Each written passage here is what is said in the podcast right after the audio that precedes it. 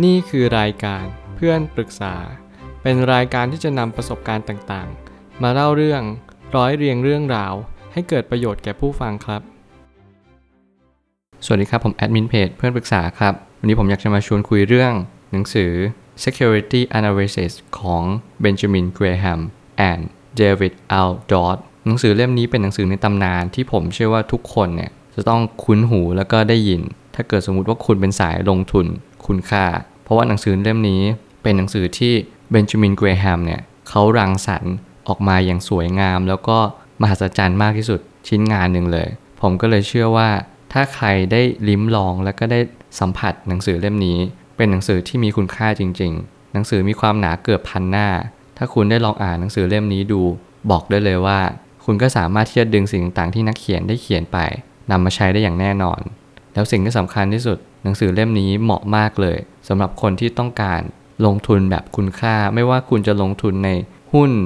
ในหุ้นกู้ ในพันธบัตร หรือแม้กระทั่งคุณจะลงทุนในสายอื่นๆก็ตาม แต่หนังสือเล่มนี้อาจจะเน้นในเรื่องของหุ้นกู้ แล้วก็หุ้นบริมสิทธิมากกว่า คุณก็จำเป็นต้องศึกษาต่อไปว่ามันจะเป็นยังไง แต่แน่นอนว่าหนังสือเล่มนี้ไม่มีแปลไทย แล้วคุณก็จำเป็นต้องอ่านภาษาอังกฤษทั้งหมด คุณอาจต้องใช้เวลายาวนานสักพักหนึ่งกว่าคุณจะอ่านจบ แต่แน่นอนว่าหนังสือเล่มนี้ควรค่าแก่การเก็บรักษาแล้วก็สะสมมาจริง ๆ ถ้าเกิดสมมติคุณเป็นนักลงทุน ผมไม่ตั้งคำถามขึ้นมาว่า หนังสือในตำนานที่เป็นเล่มแรกของนักลงทุนคุณค่า หนังสือเล่มแรกแน่นอนว่าก็ยังมีเหตุการณ์บางอย่าง ที่อาจจะยังไม่ตกผลึกมากมาย แต่แน่นอนว่าเบนจามินเกรแฮมกับเดวิดอัลดอสเนี่ยเขาก็เป็นคนที่รังสรรค์หนังสือเล่มนี้มาด้วยกัน ก็เลยกลายเป็นว่าหนังสือเล่มนี้ค่อนข้างสมบูรณ์แบบเล่มหนึ่งเลย คือคุณอาจจะไม่ต้องอ่านเล่มต่อไปของเขาคือ Intelligent Investor เพราะว่าหนังสือต่อไปเนี่ยมันก็จะเป็นในเรื่องของการที่เราจะลงทุนยังไง ให้ชาญฉลาดที่สุด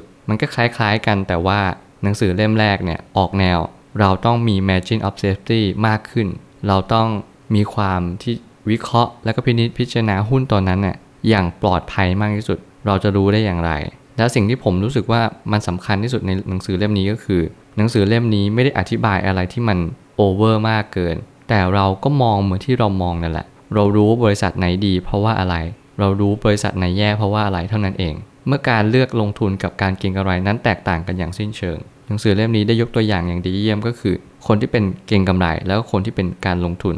ซึ่งหลายๆครั้งเนี่ยผมก็อยู่ในตลาดหุ้นเหมือนกัน แต่ผมก็มักจะมีความรู้สึกว่า เออเราเนี่ยเก่งกำไรนะ เราไม่ได้ลงทุนจริง ๆ เพราะว่าประโยคของเขาว่าลงทุนน่ะคือคุณต้องรู้ชัด แล้วก็เกิดจากการวิเคราะห์เท่านั้น ไม่ใช่ว่าคุณสุ่มสี่สุ่มห้าเห็นราคามันร่วง แล้วคุณก็ไปช้อนซื้อแล้วนั่นเรียกว่าการลงทุน คุณต้องวิเคราะห์ก่อนว่ามูลค่าบริษัทเนี้ยมีมูลค่าเท่าไหร่ แล้วคุณจะเข้าไปซื้อในราคาใด นี่คือการวิเคราะห์อย่างดีเยี่ยม ซึ่งการวิเคราะห์เนี่ยคุณจะต้องรู้ แม้กระทั่งสินทรัพย์ในบริษัทหนี้สิน การสิทธิประโยชน์ในผู้ถือหุ้น หรือแม้กระทั่งสินค้าคงคลัง คุณต้องรู้หมดเลยว่า ไม่ว่าจะเป็นอะไรก็แล้วแต่ที่เกี่ยวข้องกับรายรับรายจ่ายของบริษัท นั่นน่ะคือการที่เรารู้จักอย่างดีเยี่ยม เราจะไม่ดูแค่นี้สินหรือว่าสินทรัพย์เพียงส่วนเดียว เราจะต้องดูค่าเสื่อมของบริษัทด้วยว่า มีสินค้าอะไรที่เสื่อม ในแต่ละวันในแต่ละเดือนในแต่ละปีบ้าง นั่นคือจะเป็นค่าใช้จ่ายของบริษัททั้งหมดเลย การเลือกหุ้นหรือการเลือกบริษัทนั้น ต้องดูที่พื้นฐานเป็นสำคัญเมื่อไหร่ก็ตามที่เราดูที่พื้นฐานเราก็จะรู้ว่า แต่บริษัทต่างกัน คือจำนวนการทำกำไรที่แตกต่างกัน แต่ละบริษัทก็มีความแข็งแกร่งต่างกันด้วยเช่นเดียวกัน ความแข็งแกร่งเนี่ยจะเกิดขึ้นจากผู้บริหารได้เล็งเห็นแล้วว่า การที่เราจะบริหารบริษัทยังไง ให้เกิดประโยชน์สูงสุด จะต้องประกอบด้วยอะไร แต่สิ่งที่ผมเห็นชัดเลยก็คือคุณธรรม มีเหตุผลที่สำคัญมากๆ เมื่อไหร่ก็ตามที่เราบริหารบริษัทแบบมีคุณธรรม นั่นแหละจะทำให้ผลกำไร หรือว่าบรรษัทพิบาลในบริษัทเนี่ยดียิ่งขึ้น ไม่จำเป็นต้องเป็นการลงทุนในหุ้นอย่างเดียว เพราะรวมถึงการลงทุนในชีวิตด้วย ถ้าเกิดสมมุติเราเอา margin of safety มาเปรียบเทียบกับชีวิตเรา คือเขาเรียกว่าส่วนเผื่อความปลอดภัย ทุกครั้งคุณก็ต้องคำนวณแบบ margin of safety ว่าคุณจะเลือกซื้อหุ้นนี้ในจำนวนที่ต่ำกว่าราคาที่มันเป็นจริง ๆ อย่างสมมุติเราคำนวณหุ้นตัวนี้ได้แล้วว่า เราได้ราคามันอยู่ที่ 2 บาท เราอาจจะสัก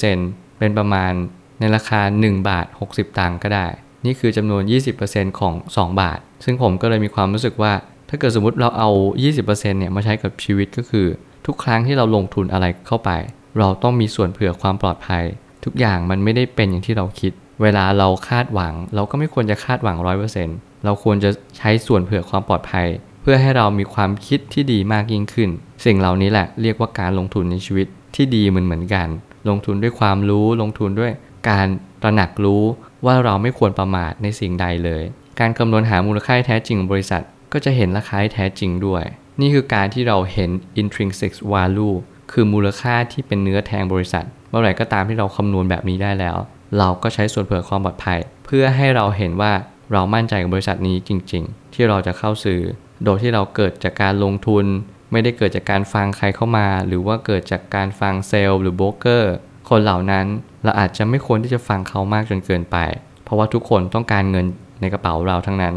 มีแต่เราที่ต้องมีสติมากที่สุดในการดำเนินชีวิต และก็การลงทุนในหุ้นที่มีอัตราเสี่ยงสูงที่สุด ผมเชื่อว่าทุกปัญหาย่อมมีทางออกเสมอ ขอบคุณครับ รวมถึงคุณสามารถแชร์ประสบการณ์ ผ่านทาง Facebook Twitter และ YouTube และอย่าลืมติด Hashtag เพื่อนปรึกษาหรือ f r ร e n d t a l k ด้วยนะครับ